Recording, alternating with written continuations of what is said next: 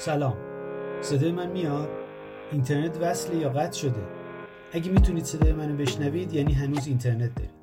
اینجا استدیو پیوسته. شما به چهاردهمین اپیزود پادکست تک بورس گوش می‌دید. من میسم قاسمی هستم. بازار سرمایه در هفته ناآرام و نصف و نیمه اول مهر روزهای بدی و گذرون و بدتر از کل بورس وضعیت شرکت های اینترنتیه.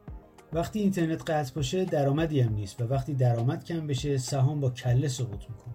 اونم در وضعیتی که بعد از هفته ها بلا تکلیفی با برجام این روزا کل کشور حالش خوب نیست. اصلا کی دل و دماغ معامله داره؟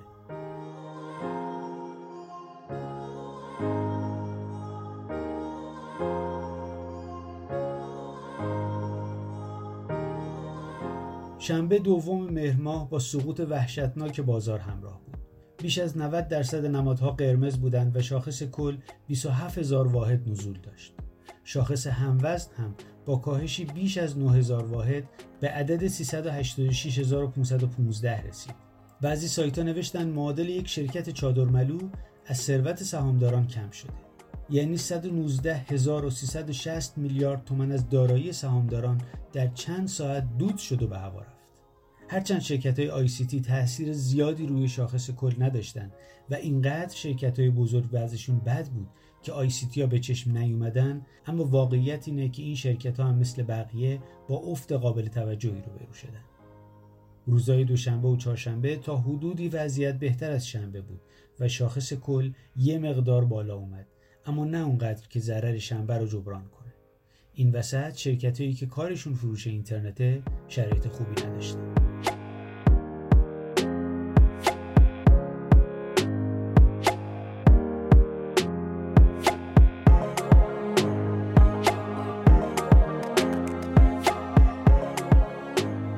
کل بعد از سقوط شنبه بیشتر شرکت های آی سی تی نتونستن به سطح سی شهریور برگردن و فقط مفاخر، تابکیش و سپیدار بودن که به نقطه بالاتر از آخر تابستون رسیدن.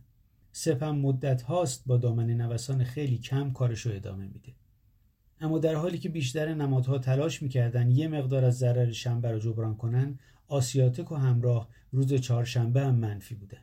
آسیاتک تنها نماد در بین 15 نماد پرارزش معاملات چهارشنبه بود که در نوسان منفی داد و ستد شد. این شرکت که ماهای گذشته روند سعودی داشت به صف فروش نشست. همراه اول هم این روزا وضعیت خوبی در بورس نداره و فیلتر شدن شبکه های اجتماعی و محدودیت اینترنت تاثیر بدی روی این شرکت گذاشته. شاید اگه ایرانسل هم در بورس بود همین وضعیت پیدا می‌کرد.